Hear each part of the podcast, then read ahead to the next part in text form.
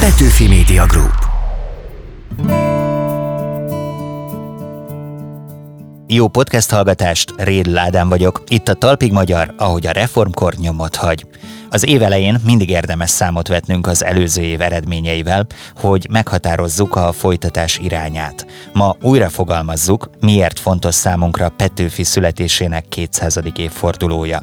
2023-ban is ezt a témát fogjuk körbejárni a műsorban hétről hétre. Ebben az epizódban felvillantjuk a legjobb pillanatokat, a miérteket, amiket már 2022-ben is kutattunk.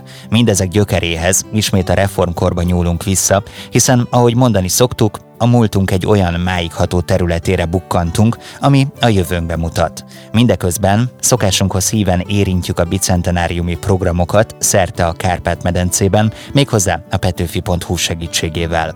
A friss adást minden vasárnap 20 órától hallhatjátok a Petőfi Rádióban, a beszélgetéseink hosszabb változatáért pedig bátran iratkozzatok fel ide a podcast csatornánkra. Íme néhány az előbb már említett miértek közül. Miért nincsen szüksége sminkmesterre a 2024-ben mozikba kerülő márciusi ifjakról szóló Most vagy Soha című film Petőfiének, és mi a közös pontja a színésznek nemzetünk költőjével? Van viszont egy ilyen, inkább egy ilyen lelki hasonlóság, ugye, hogy Petőfi is ilyen nagy alföldi és pusztai ember. Miért ne találhatnánk meg a közös pontot Petőfi és Jimi Hendrix között? Hát először is a pentaton, a másodszor is a 2-4-es hangsúlyozás, harmadszor is az emberi ős ritmus a sáföl. És miért került Petőfi Kínába, ahol a mai napig tömegek fújják kívülről a szabadság szerelem sorait? A költészet Kínából teljesen hiányzott, és így aztán hát ilyen nyugati kiadványokon keresztül nem csak Petőfi, hanem más bekerültek és ismerté váltak. Kezdődik a Talpig Magyar, mi 2023-ban is veletek leszünk.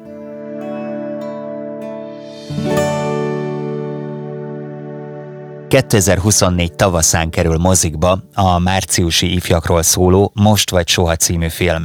Az 1848-ban játszódó, látványosnak ígérkező kalandfilmben korhű díszletek között elevenednek meg március 15-e eseményei. A film egyik főszereplőjét, Petőfi Sándort, Berettyán Nándor, a Nemzeti Színház színművésze, a Karinti Színház igazgatója alakítja, akinek nincs szüksége sminkmesterekre, hiszen karaktere, fizimiskája szinte kiköpött Petőfi. Szia, üdvözöllek! Sziasztok, köszönöm a meghívást, és köszönöm a kedves szavakat.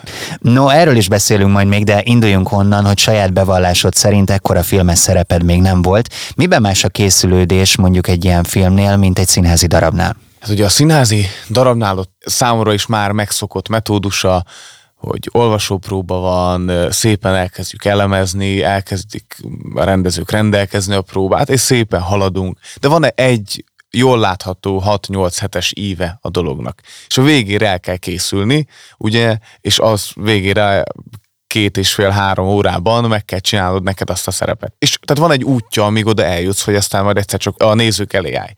Ugye itt egy filmnél természetesen ez nem teljesen így van, Persze itt hál' Istennek volt időnk próbálni azért jó néhány napot, de azért mégiscsak az, hogy például ugye a első forgatási nap, az a múzeumnál volt a film egyik csúcsjelenete. És azt rögtön meg kellett csinálni, és majd két hónappal később fölvesszük azt, ahogy odaérek a múzeumhoz. Nagyon ismerik el a forgatókönyvet, ezt kérték is, és hát nyilván teljes joggal, hogy nagyon alaposan ismerjük, pont azért, hogy tud, hogy éppen a karaktered az éppen most hol tart a történetbe.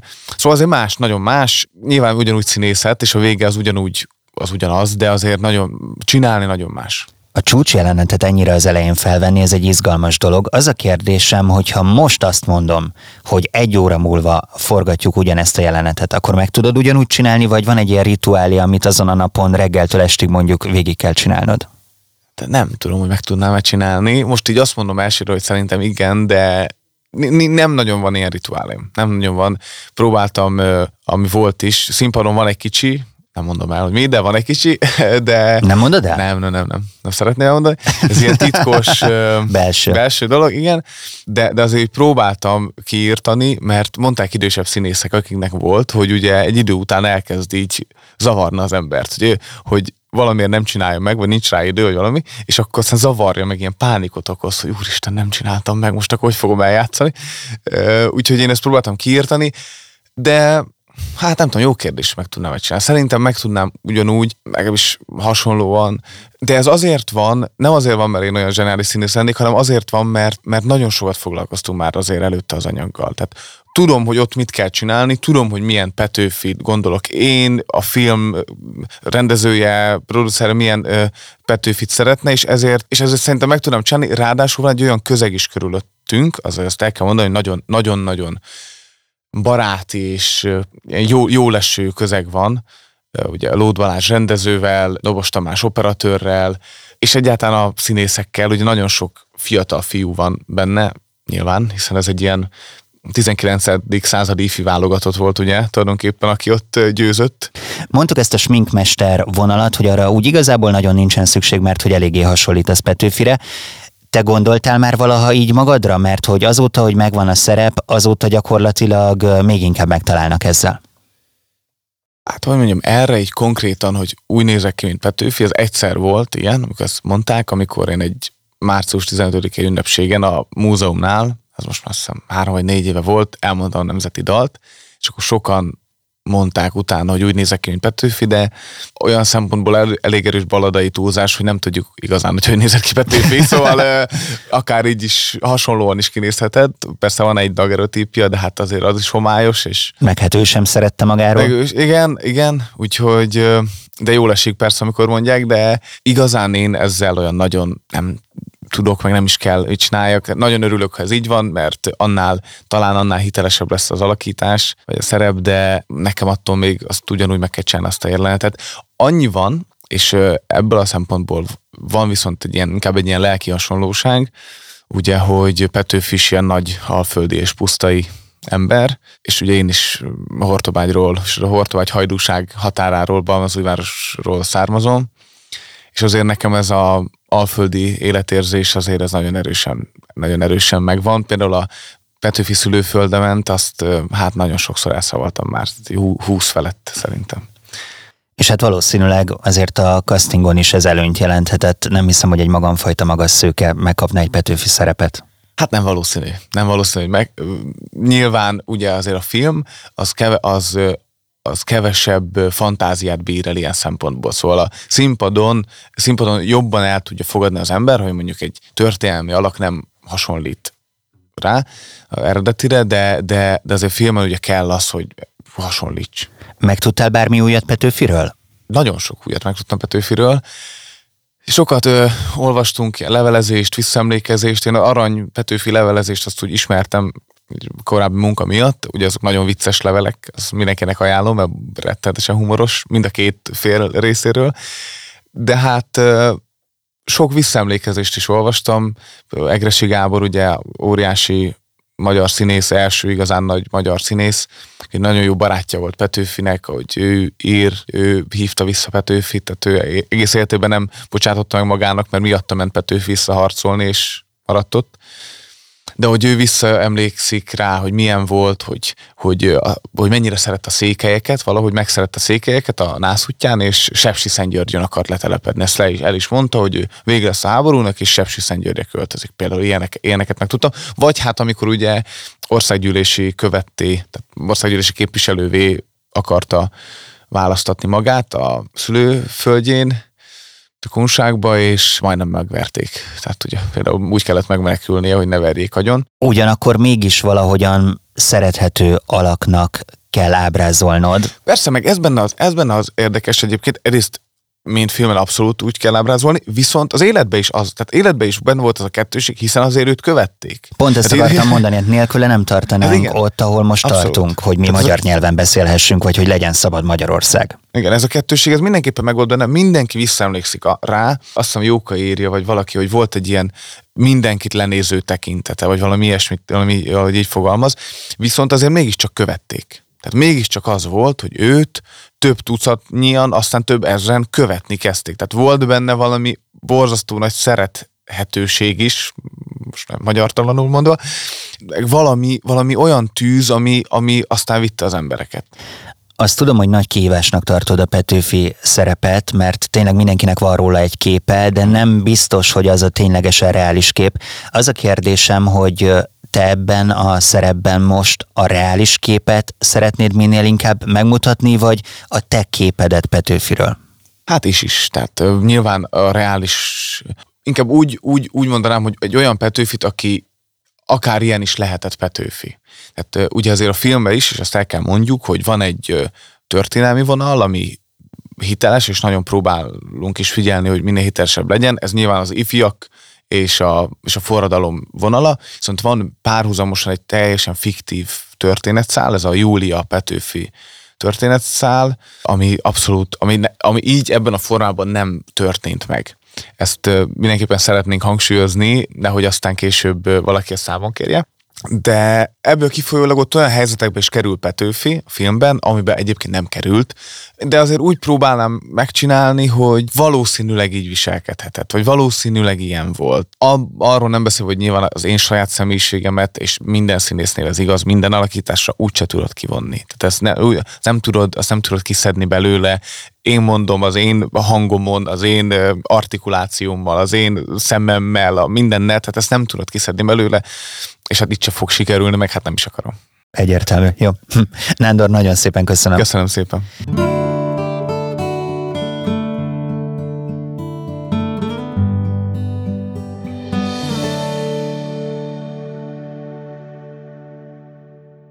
Békés Csabáról indulva hódította meg a világot a magyar képregény rajzoló Futaki Attila.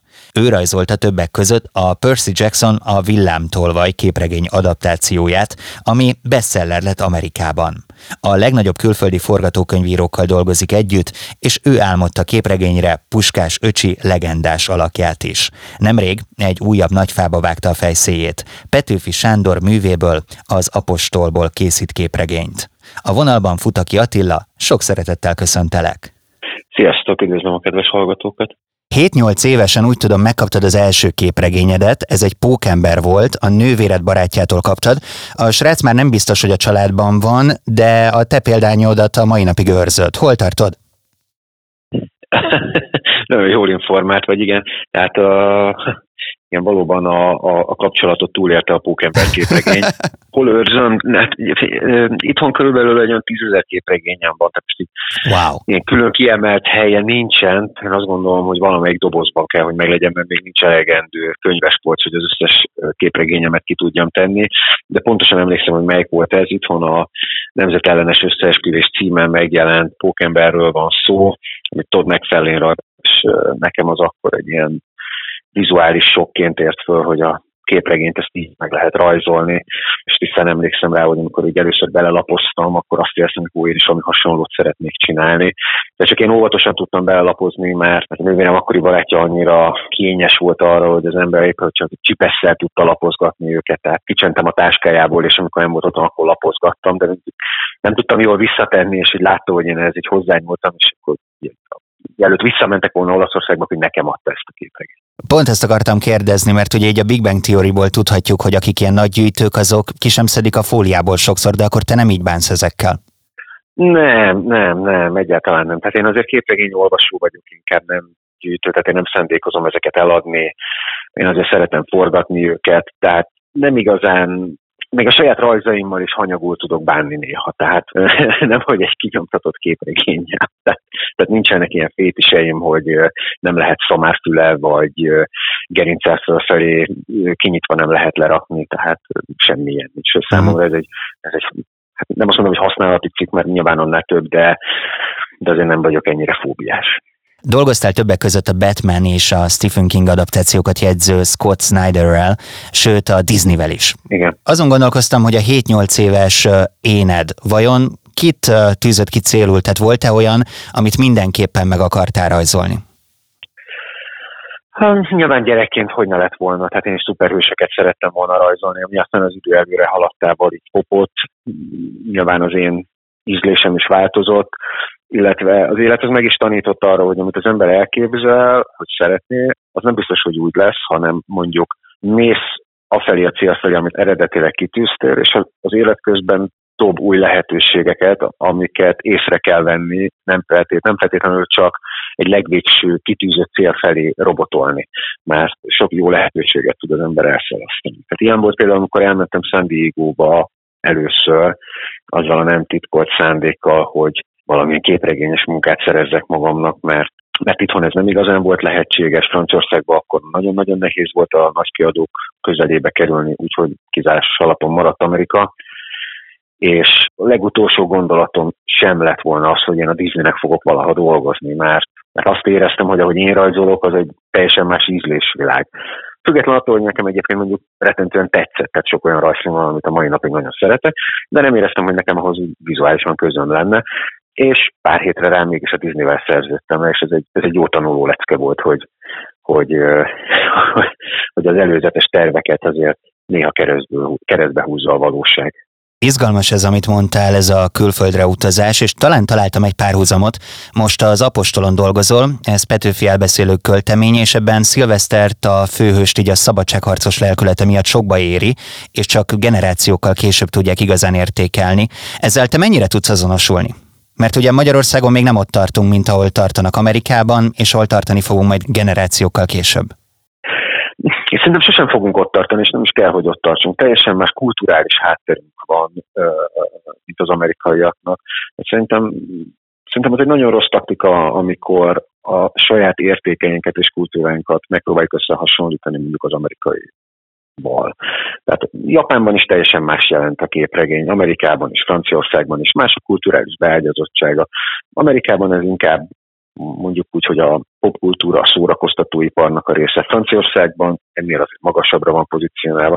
Japánról, hogy ők hogyan gondolnak a képregényre, ezt nem tudom, még sosem jártam Japánba, viszont azt tudom, hogy a legnagyobb eladott példányszámokat azt ők produkálják a mai napig, tehát az életüknek biztos, hogy egy rettentő fontos része. Nálunk azt gondolom, hogy ez, ez még nem igazán alakult ki, lehet, hogy sosem fog. Én úgy érzem, hogy itthon nem elsősorban a képregényt, mint műfajt szeretik az emberek, hanem, hanem a jó témát, és hogyha az képregényben van elmesélve, akkor az érdekli Talán a puskás képregénynek a sikere is ebben gyökerezik, hogy puskás egy mindenki ismerte, a focit azért nagyon sokan szeretik itthon, és ezáltal a képregény is népszerű tudott lenni, és hát nem titkolt cél volt a szerzőtársammal, együtt Talaj Gáborral, hogy azon túl, hogy egy jó képregényt szeretnénk csinálni, ez egy ajándéktárgyként is megállja a helyét, amit, amit az emberek akár egy alkalmából meg tudnak vásárolni. Nyilván nem szeretném összehasonlítani a kettőt, de mondjuk Franciaországban az Asterix képregények, amik a mai napig elképesztő példányszámokban mennek, és itt most milliókról beszélünk. Nyilván ez már túlnőtt azon, hogy akik a képregényt egyébként szeretik, ők olvassák, hanem minden évben karácsony előtt megjelenik az új Asterix, és akkor ez egy karácsonyi ajándék is egyben. És kíváncsi volnék arra, hogy mennyire sokkolt téged az, hogy egy Petőfi adaptációt kell elkészítened, mennyire nagy feladat ez neked? Nyilván nagy feladat, tehát bármi, amiben belekezdek, az mindig nagy feladat, és, és azért kezdem el, mert kihívást érzek benne, elsősorban szakmailag. Az apostol esetében vizuálisan úgy tudom megfogni, ahogy eredetileg szeretném, ahogy a fejembe kialakult a kép, és, és, és hogy a végén ezt lássam majd, ez egy nagy kihívás. Olyan értelemben, hogy mennyien ismerik Petőfit, vagy akár az apostolt, és hogy ez bármilyen pressziót helyezze rám, igazából nem sokkal fontosabb számomra az alkotás jelenlegi fázisában az, hogy a saját magam által támasztott elvárásoknak meg tudjak felelni, hogy a forgatókönyvíróval, akivel együtt dolgozok a végén, egy olyan képregényt tegyünk le az asztalra, aminél azt érezzük, hogy jelen tudásunk szerint, képességeink szerint most ennél többet nem tudnánk, hogy eddig a pontig eljussunk, még hál' Istennek van idő. Uh, van egy olyan rossz szokásom, hogy még az utolsó pillanatban is visszamegyek egy-egy rajzra, hogyha úgy érzem, hogy nem tökéletes. Tehát nyilván száz százalékot elérni nem lehet, tehát, és lehet nem is lenne egészséges, mert akkor hova lenne már a motiváció a továbbiakban. De tehát amikor a kezünkből majd kikerül, és az van, hogy úgy elment nyomdába, a könyv az készen van, és amikor már semmilyen ráhatásunk nincs, akkor természetesen fog majd érdekelni, hogy az olvasók is mit gondolnak, a közönség, de addig nem szabad erre gondolni, mert ez csak blokkolná az ember szellemi kapacitásait. Marad a verses forma? És hogyha igen, akkor szerinted mennyire tud ez globálisan megélni? Ugye most két kérdést kaptam. Az elsőre az a válasz, hogy én már tudom a választ, de most ezt nem szeretném elárulni, mert az spoiler lenne, úgyhogy legy, maradjon ez meglepetés. A másik kérdésre pedig, hogy globálisan tudna érvényesülni, itt feltételezem a külföldi piacra gondolsz. Uh-huh. Nézd, én nagyon sokszor megkaptam már ezt a kérdést, amikor itthon csináltam egy képregényt, hogy külföldön ez életképes tudna lenni. Erre azért nagyon nehéz válaszolni, mert szerintem pro, az a legfontosabb, hogy számunkra értékes tud-e majd lenni. Tehát Petőfi a mi írónk volt, ez a képregény nekünk szól majd. Hogy ebből esetleg egy nemzetközi képregény lesz-e, nem tudom, és egy őszinte legyek, jelen pillanatban nem is nagyon foglalkoztat ez a kérdés. Ha például Franciaországban csinálok egy képregényt, sosem gondolkozunk azon, hogy ezt majd más piacokon hogy lehet eladni, ezt a franciák saját maguknak szeretnék is. Ebből csak azt szeretném kihozni, hogy a mi kultúránk és Petőfi van annyira értékes, hogy ne azon gondolkozzunk, hogy ez egy olasznak vagy egy németnek majd mit jelent, hanem szerintem próbáljunk meg annak örülni, hogy ez nekünk készül. Tudom azt, hogy a legtöbb munkád az kézzel történik, és akkor erre segítesz rá digitálisan néhol. Hogyha most így a, az apostol karakterei közül kell válogatni, akkor kivel gyűlt meg leginkább a bajod? Elsősorban mindig a, a, a kulisszák és a hátterek megrajzolása, ami, ami a legtöbb időt és energiát elveszi. Mert számomra a háttereknek a megalkotása az nem pusztán egy díszlet, amiben a figurák mozognak, hanem egy külön szereplő, egy külön élettér, aminek a vizuális megfogalmazása nagyon sok vázlatolást és gondolkodást igényel. A karakterek megrajzolása az, az mindig a legélvezetesebb, az emberi érzelmeket papírra vetni. Ami még nagyon nagy kihívás, az a, az a narráció, tehát ami a történet gerincét adja, hogy a képkockák hogyan elevenednek majd meg az olvasó szem előtt, hogy azok a hiányzó mozdulatok, amiket, amik a, amik a két képkocka között vannak, azt az agya hogyan fogja majd kiegészíteni. Hogy ez jól sikerüljön, néha el kell távolodni az embernek a saját munkájától, és megpróbálni úgy nézni rá, mintha ő is egy olvasó lenne. És talán ez, a, ez az egyik legnehezebb feladat ebben, hogy, hogy amikor már hónapok óta dolgozik valamin az ember, ne egy, és nem egy éve is, hogy még mindig rá tudjon nézni külső szemmel, ez azért ember próbáló. Attila, nagyon-nagyon szépen köszönöm a beszélgetést. Hálás vagyok, hogy itt voltál velünk. Én köszönöm.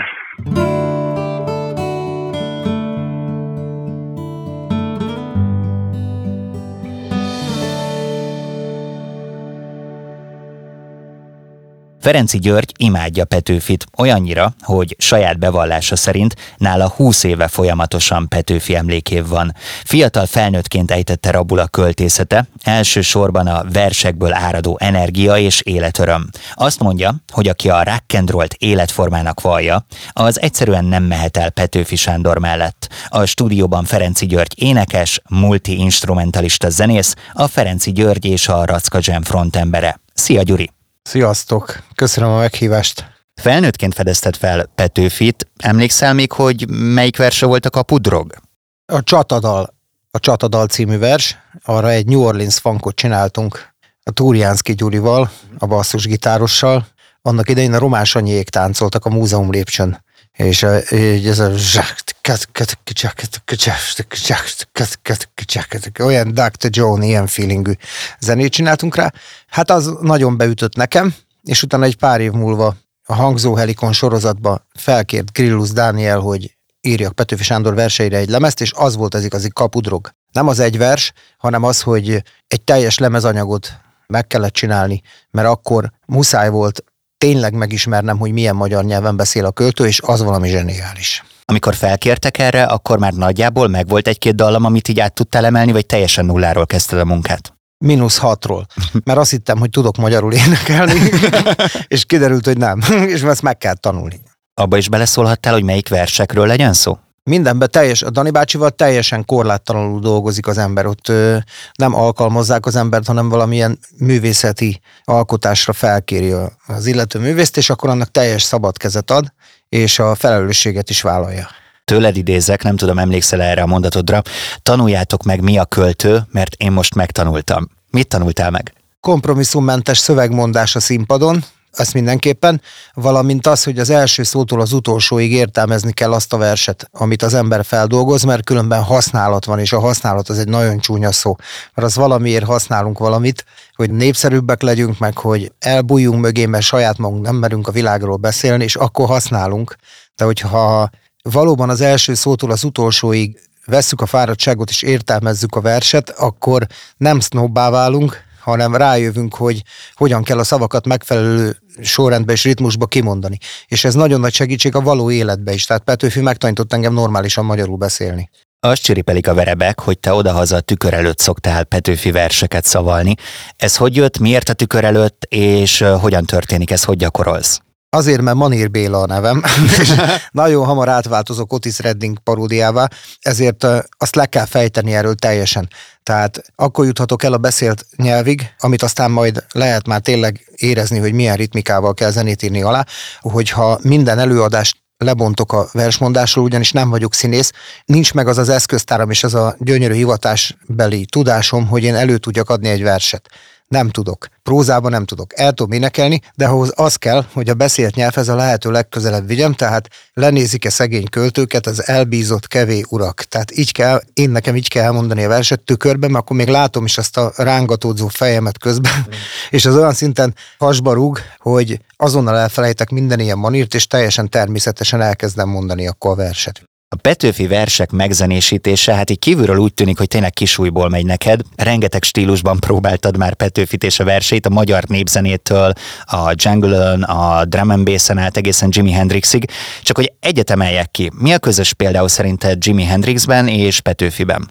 Hát először is a pentaton, másodszor is a 2-4-es hangsúlyozás, harmadszor is az emberi ős ritmus a shuffle a walking blues, amit úgy hívtak a fekák, hogy walking blues. Kötök, köcse, kötök, köcse, kötök, köcse, kötök. Ez a ritmus, ez benne van az összes népzenébe. Tehát az összes nyelvben is benne van. Tehát muzsikáltunk Algérba tuareg srácokkal, akik a sivatagból jöttek be hangszerekkel, és ott is úgy instruáltam a zenekart, hogy amit meghallgattam, mit muzsikálnak, és hogy mit játszunk rá, mondom, Ádur New Orleans. Tehát ez hogy tudod, ilyen sivatagi húros hangszerekkel minden kegyetlen durva volt. Mm, nagyon tetszik az, ahogyan a véredben a zene. Tehát akkor minden stílus jól állhat Petőfinek. Minden költőnek minden stílus jól áll, hogyha az ember értelmezi, akkor ez kinyílik ám, mert az anyanyelv meghatározza. Tehát nincs olyan magyar költő, akinek a verseire ne lehetne jó zenét írni. Csak van, akinek ez fekszik, van, akinek az. Én nekem, hála jó Istennek, Petőfi Sándor beakadt, de ugyanígy beakadt például Gérec Attila is, aki egy teljesen kiforratlan költő volt. Isten nyugtassa, az ő költészete is nekem nagyon sokat mond, és valahogy hozzá is megtalálom a kulcsot. Ugye mindannyian megismerjük már kamaszkorban Petőfit, viszont az igazi felfedezésre gyakran felnőttként jutunk. Nálad is így történt, és hogyha igen, akkor ez vajon miért lehet? Igazából azért, mert Petőfi Sándort semmilyen rendszer nem tudja felhasználni, mert őt nem lehet hitelteleníteni. Tehát ő karddal a kezébe elesett a magyar szabadságért, akárhol is nyugszik, és ezért sokkal biztonságosabb minden, hangsúlyozom minden társadalmi rendszernek egy szobor tetejére fölrakni őt jó magasra, és elterjeszteni róla azt a tananyagban, hogy nyefe, nyefe, nyefe, nyefe, nyefe, nyefe, nyefe, nyefe, nyefe, nyefe, nyefe, nyefe, nyefe, hogy ez, ez Petőfi Sándor. Holott nem ez. Mindenhol utca van róla elnevezve meg körzeti orvosi rendelő. Gyakorlatilag az történt, amit a lánglelkű költőóriás a legeslegjobban szeretett volna, örök időkre beírta magát a magyar kultúrába és a magyar történelembe. Ennél több nem kell. Nem kell őt rehabilitálni. Mi egy más szempontból közelítjük meg, mert mi az egész életet más szempontból közelítjük meg. Én konkrétan Woodstocktól jutottam el a saját kultúrámig, és nagyon örülök, hogy a Jóisten ezt az utat adta, mert így muzsikálhattam Póka Egonnal, meg tőle tanulhattam muzsikálni. Meg ugye Hobó. Úgy ismertük meg igazából a verseket, olvastunk mi könyveket, meg minden, de igazság szerint a Hobó volt, aki az én generációmnak egy csomó költőt megtanított, és ő rögtön ezzel a fajta muzsikával hozta hozzánk közel, iszonyat sikeresen, mert társadalmi állástól és zsebtelítettségtől függetlenül mindenki egyformán megszerette József Attilát, és egy nagyon nagy kulcs volt ez, mert József Attilánál azért könnyebb költő Petőfi Sándor, könnyebb is szerintem egy picit azt a fajta rhythm and blues alkalmaztatni az ő zenéjére, amit, amit ugye mi írunk. Tényleg Petőfi nagyságát az is mutatja, hogy csak annyit mondunk, hogy itt van az ősz, itt van újra, már is őt idézzük önkéntelenül, de hogyha mondjuk így azt mondom, hogy beléptek a sorai a mindennapjainkba, illetve hát mondtad itt a Petőfi utcákat, amik mindenhol vannak, orvosi rendelők, stb., akkor kíváncsi vagyok, hogy téged a Petőfi versek igazán a ritmusukkal ejtettek rabul? Tehát ez a húzás az, ami már az elejétől megfogott téged? Vagy mi a titkuk? Igen, és a slágereken hamar túl, ez olyan turista kategórián hamar túllép az ember. És azért vannak ott olyan, például a leveleire is. Van olyan levél a Petőfi összesbe, amire zenét írtunk, tehát a levelére. Tehát egy tábornok úr, én nem tartom magam nagy embernek, de akkorácska csak vagyok, hogy oly parányok, amiről ön levet kalappal szóljanak velem. Most erre olyan grúvot lehet írni, és ez egy mondata a költőnek. Tehát ez már mekkora csoda. Ha már Petőfi és Ferenci Gyuri, akkor muszáj megemlítenem, hogy hamarosan képernyőre kerül a Helység Kalapácsa című tévéfilm. Ez egy Petőfi adaptáció, aminek a zenéjét te szerezted, és Dombrovski Linda rendező volt a vendégünk pár hete, ő elmesélte, hogy miért álmodta a western környezetbe ezt a történetet. Viszont, hogyha western lesz a Helység Kalapácsából, akkor a zenei aláfestés az nekem így a fejemben adja magát, hogy country vagy blues legyen. Ez így történik? Hát nagyon sokfajta amerikai muzsika van, ami, ami ebbe beleillik. Abban az időszakban még például a kínai zene is beleillik, mert ugye a vasutat, a transzkontinentális vasutat azt kínaiak építették, ugyanakkor az ír, a lengyel, még a magyar is, tehát tudunk olyan kisvárosról, ahol 4000 magyar bányász család élt a 20-as években. 4000 család, az legalább két zenekar, érted? Legalább, legalább két banda volt. Tehát az Apple Mennyit bírál? Amerikában hmm. ott van a mi zenénk is. Ez a szép az egészben, azért ilyen sokszínű. A Linda ezt, ezt kitalálta, és szerintem helységkalapács az simán lehet western, ami eastern. és egyébként ez az elbeszélő költemény, vagyis egy hosszabb prózai műről beszélünk ugye verses formában, ez nehéz táptalaj volt ahhoz, hogy zenét írj rá? Négy Petőfi verset kellett dramaturgiai szempontokból megzenésítenem, ami maga nem, a négy vers nem része a műnek, viszont dramaturgiai szempontból indokolt. Az egyik egy ilyen egy zongorás szép ballada, de azon kívül egy Rolling Stones, egy James Brown és egy Marvin Gaye. és akkor ez úgy történt, hogy leültél otthon a hangszerek mögé, és mindent feldemoztál, és mutattad a zenekarnak? Olvasgattam a verset nagyon sokat, és mondtam ugye, hogy az a tükrös történet, hogy tükör előtt mondtam a verset, meg minden, és utána elmentem egy stúdióba az egyik barátomhoz, és fölmuzsikáltam a demót én egy magam. Hogyha én írok zenét, akkor én így szoktam. A saját tempomra muzsikálok a legjobban, és iszonyú gyorsan tudok dolgozni, hála jó Istennek, mert ömlik ki belőlem a muzsika. és akkor fölmuzsikáltam ezt a három demót, és elküldtem a zenekarnak értelmezés céljából, mert nem droidok vannak a zenekarban, hanem szabad művészek, és akkor utána mindenki otthon szépen föltette magának, azt egyeztettük, hoztak bele igen kiváló hangszerelési ötleteket a barátaim, és utána azt muzsikáltuk fel a stúdióba. Mennyire volt nagy kihívás? Így utólag meg vagy elégedve az eredménnyel? Meg. Annyira, hogy az összeset a rackával muzsikálni is fogjuk, mert annyira jók lettek a dolog, én nem tudom, annyira szeretem. Gyuri, nagyon várjuk ezt, és köszönöm szépen, hogy eljöttél hozzám beszélgetni. Nagyon kedves vagy, én is köszönöm a meghívást.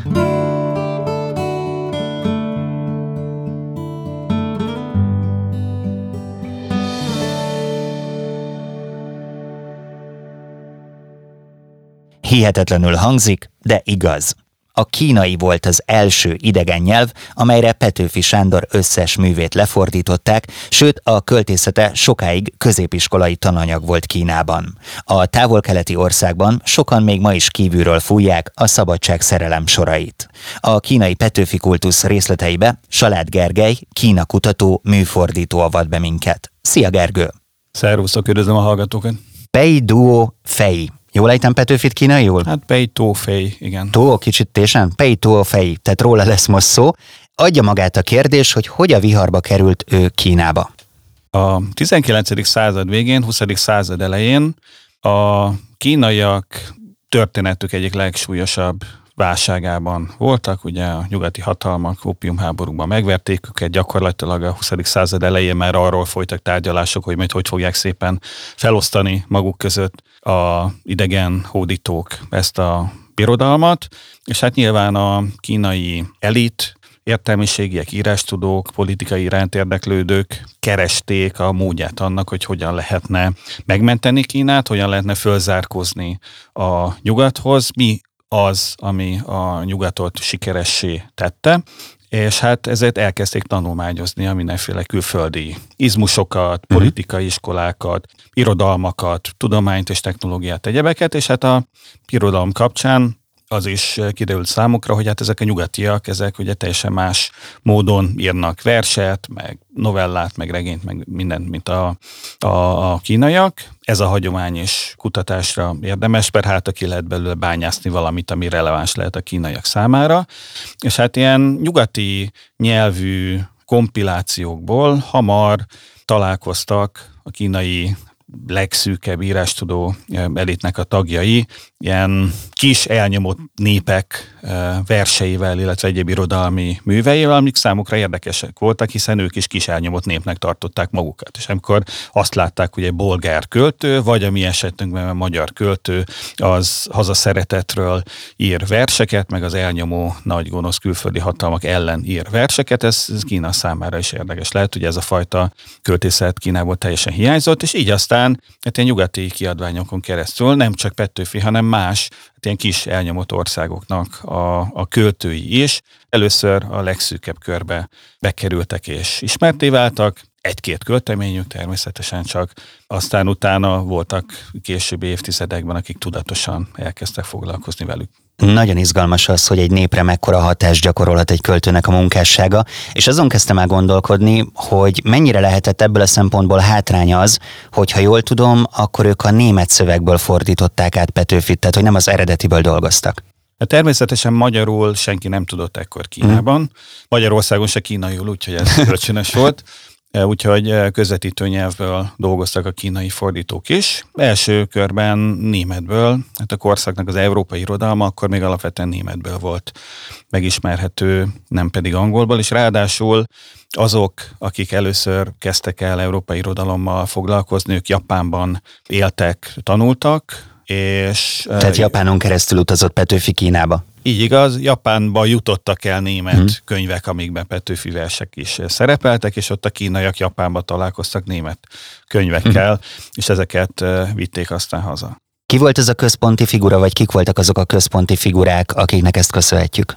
Volt egy testvérpár, akik közül a jelentősebbet úgy hívták, hogy Lu Xun, ez a írói elneve, a testvérét Zsócó Zsennek, tehát nem derül ki a nevükből, hogy testvérek, de ez mhm. azért van, mert a Lucian az egy írói elnév. Mind a ketten meglehetősen ismertek. Először egyébként a kevésbé ismert találkozott Petőfivel, megemlítette egy-két cikkébe, valószínűleg emiatt figyelt föl Petőfire a tesója, ez a Lucian, aki viszont teljesen egyértelműen a 20. századi kínai irodalomnak a legjelentősebb alakja. Ő az, aki a tízes évek végén gyakorlatilag megteremtette a modern irodalmat, indított egy mozgalmat, aminek a fő célja az volt, hogy a klasszikus kínai nyelvet, ami akkor senki számára nem volt érthető, az irodalom nyelveként váltsa le a modern kínai köznyelv, megteremtette azokat a nyugati típusú új formáit a kínai irodalomnak, amik azóta is meghatározóak. Gyakorlatilag az egész modern kínai irodalom ennek a Luxünnek a köpönyegéből bújt elő, és hát ő felfigyelt Petőfire, tehát ő többször is írt róla, Ráadásul szerencséje volt idézőjelben, mert elég korán meghalt, a 30-as években meghalt, azelőtt, hogy a kommunisták átvették volna a hatalmat. Ő alapvetően baloldali beállítottságú volt, és a kommunisták számára is elfogadható volt, és hát nem kellett aztán a, a megvalósult kommunizmussal együtt érni, ezért tudták őt a kommunisták is kanonizálni, tehát mm. ő mhm. nem került fel a mindenféle fekete listákra, meg nem verték olyan a kulturális forradalom alatt, hanem Mao Zedong kifejezetten kedvelte ennek a Lucynek a műveit, és ő végig a kommunizmus alatt hát az első számú kanonizált modern szerző volt, annak ellenére, hogy egyébként egy semmiféle ilyen osztályharcos vagy kommunista tartalom nem volt a műveibe, kifejezetten tényleg nagyon jó realista munkákat írt. A cikkedben olvastam, és ez nagyon tetszik nekem, hogy nem ritka, hogy vállalkozók, politikusok vagy bankárok mondjuk úgy üdvözölnek egy magyar ügyfelet, hogy a szabadság szerelemből idéznek. És azon kezdtem gondolkodni, hogy azt már hallottam Lackfi Jánostól korábban, hogy Petőfi középiskolai tananyag volt Kínában, de hogy ezek szerint meg is jegyezték ezeket a sorokat, mert hogyha most végig gondolom a középiskolai tanulmányaimat, azért nem sok versre emlékszem azokból. Miért működik Petőfi ennyire Kínában? Mit tudott ez az ember, mit tudott ez a karakter, ez a figura? Hát itt ugye a Szabadságszerelem című verstől van szó, ami nem hosszú, viszonylag könnyű megjegyezni, és a, az a kínai fordítása, ami elterjedt, az nagyon illeszkedik a kínai hagyományokhoz, tehát már-már olyan, mint egy kínai vers, nagyon könnyen megjegyezhető. Itt is egyébként Lucian a ludas. Tulajdonképpen nem a vers volt maga az, ami bekerült a tankönyvekbe, hanem Luciannek volt egy eszéje, amelyben a 30-as évek elején eh, néhány ilyen forradalmi küzdelmekbe fiatalon meghalt mártírról emlékezett meg. Hát ez egyfajta ilyen nekrológ volt összevontan több mártírral, és az egyik eh, mártír, egy bizonyos Pájmáng, az eh, készített a saját német nyelvű Petőfi kiadásának a margójára egy hevenyészet fordítást a szabadság szerelemről. Ez a könyv, ez Lucienhöz került még korábban, és amikor ezt a nekrológot írt, akkor fellapozta, hogy mit kapott ettől a Mártírtól még annak alála előtt, és megtalálta ezt a verset, és a verset beépítette ebbe az eszébe. És ez az eszé lett aztán kötelező olvasmány elsőkorban a kommunista hatalom átvitel után, hiszen forradalmi mártírokról szólt, és ebben az eszébe benne volt ez a négy vers is, és ez bizony a gimnazistáknak meg kellett eh, tanulniuk, úgyhogy ez kötelező tananyag volt, tehát nem csak valamiféle futottak még kategóriában szerepelt, hanem Petőfi közvetlenül kapcsolódott a kínai forradalmi mozgalmakhoz, tehát tudták hova kötni, és ez már-már ennek a bizonyos Pájmangnak a verseként került be a köztudatba. Persze tudták, hogy nem érte, csak fordította, de ez az a bizonyos fordítás, ami egyébként nem egy nagyon pontos fordítás, viszont nagyon jól megfelel a kínai verselési hagyományoknak, pont olyan a szótak száma, pont olyan a ritmusa, hogy egy pillanat alatt meg lehet jegyezni, és nagyon jól hangzik. Ez nagyon érdekes számomra, hogy gyakorlatilag Petőfi egész életművét lefordították kínaira. Ez annak köszönhető, hogy ez az egy-két vers annyira jól működött, hogy emiatt a teljes életművet érdemesnek találták erre, vagy Petőfinek szinte az összes verse működik odakint? Azt gondolnám, hogy inkább az előbbi. Igazából nem nagyon van olyan költő a világon, akinek az összes verse működne. Tehát, hogyha fellapozzuk, nem tudom, Adi Endrét vagy József Attila összes, ott is találunk gyengéskébb verseket, fordításban meg pláne. A 50-es évektől, hogy Petőfi tehát bekerült a kánonba, azzal a néhány versével, ami le lett fordítva, azért itt nem csak a szabadságszerelemről volt szó, hanem a János Vitéz is egyébként az Esperentéről, bocsánat, Esperantóról uh-huh. lett lefordítva, tehát az egész János Vitéz, még a úgymond felszabadulás előtt, de a Nemzeti Dal, meg egyéb ilyen politikusabb versei, azok azért le lettek fordítva. Ezek, ezek közül a szabadságszerem lett természetesen a legnépszerűbb, de azért a többi is értelmiségi körökben ismert lett, és hát az 50-es évektől aztán indult, tulajdonképpen az előzményektől függetlenül egy olyan program a szocialista országok között, hogy ismerjük meg a másik irodalmát. És akkor tudatosan kiképeztek embereket arra, hogy azok majd le fogják fordítani kínaira a nem tudom, a testvéri bolgár, meg szovjet, meg lengyel, meg magyar, meg egyéb népeknek az irodalmát. Nálunk is egyébként kiképeztek ilyeneket, nálunk meg a kínai irodalmat fordították ilyen programszerűen, és hát a Petőfi, mint hát ilyen ismert név, vagy brand természetesen az első volt a lefordítandók között. Végül is egy magyar szakot végzett Magyarországon is tanult fordító állt rá arra, hogy ő megcsinálja a pekingi összest, egy bizonyos Xing Wang Cheng. Ő már tudott magyarul? Igen, igen. Tehát ő már magyarból igen, dolgozott. Igen, Xing Wang Cheng az, az magyarból fordított. Van ugye egy kortás fordítója, Xing Wang Cheng már meghalt, nem olyan régen a 2000-es években. Magyarországon él egy, egy kortás fordítója, egy bizonyos Lícsen Árpád, ő is magyarból fordítja, neki Tavaly előtt jelent meg a Petőfi Szerelmes versei című kötete, és hát a, a 200. évfordulóra tervezi, hogy 200 Petőfi verset kiad. Ezeket újra fordítja. Ugye ezeknél az újrafordításoknál derül ki az, hogy a közvetítő nyelvből készült fordítások mennyire pontatlanok voltak. Remélem egyébként, hogy vele is személyesen találkozhatunk majd ebben a műsorban. Gergő, nagyon szépen köszönöm. Én köszönöm a meghívást. Ez volt a Talpig Magyar, ahogy a reformkor nyomot hagy, a Petőfi Emlékév hivatalos műsora. Ígérjük, hogy idén is azon leszünk, hogy Petőfit és kortársait test közelbe hozzuk, hogy megismerhessük a reformkori hősöket úgy, ahogy a tankönyvek hasábjairól sosem sikerülhetett. Elárulom, hogy a mi múltunk folyamatosan elérhető, méghozzá itt a Magyar Kultúra Podcastok csatornán, ahol a mai történeteinket tovább hallgathatjátok, és ha feliratkoztok, megtaláljátok az összes eddigi beszélgetésünk hosszabb verzióját. Az új műsorért hallgassátok minden vasárnap 20 órától a Petőfi Rádiót, és ha ennél is több reformkori érdekességre vágytok, kövessétek a petőfi.hu-t. Köszönöm a segítséget a Talpig Magyaroknak, Péceli Dórinak, Csali Anna Máriának, Cakó Gergelynek, Seres Gerdának, Vapler Klaudiának és Szemők Bálinnak. Én Rédl Ádám vagyok, további jó podcast hallgatást kívánok!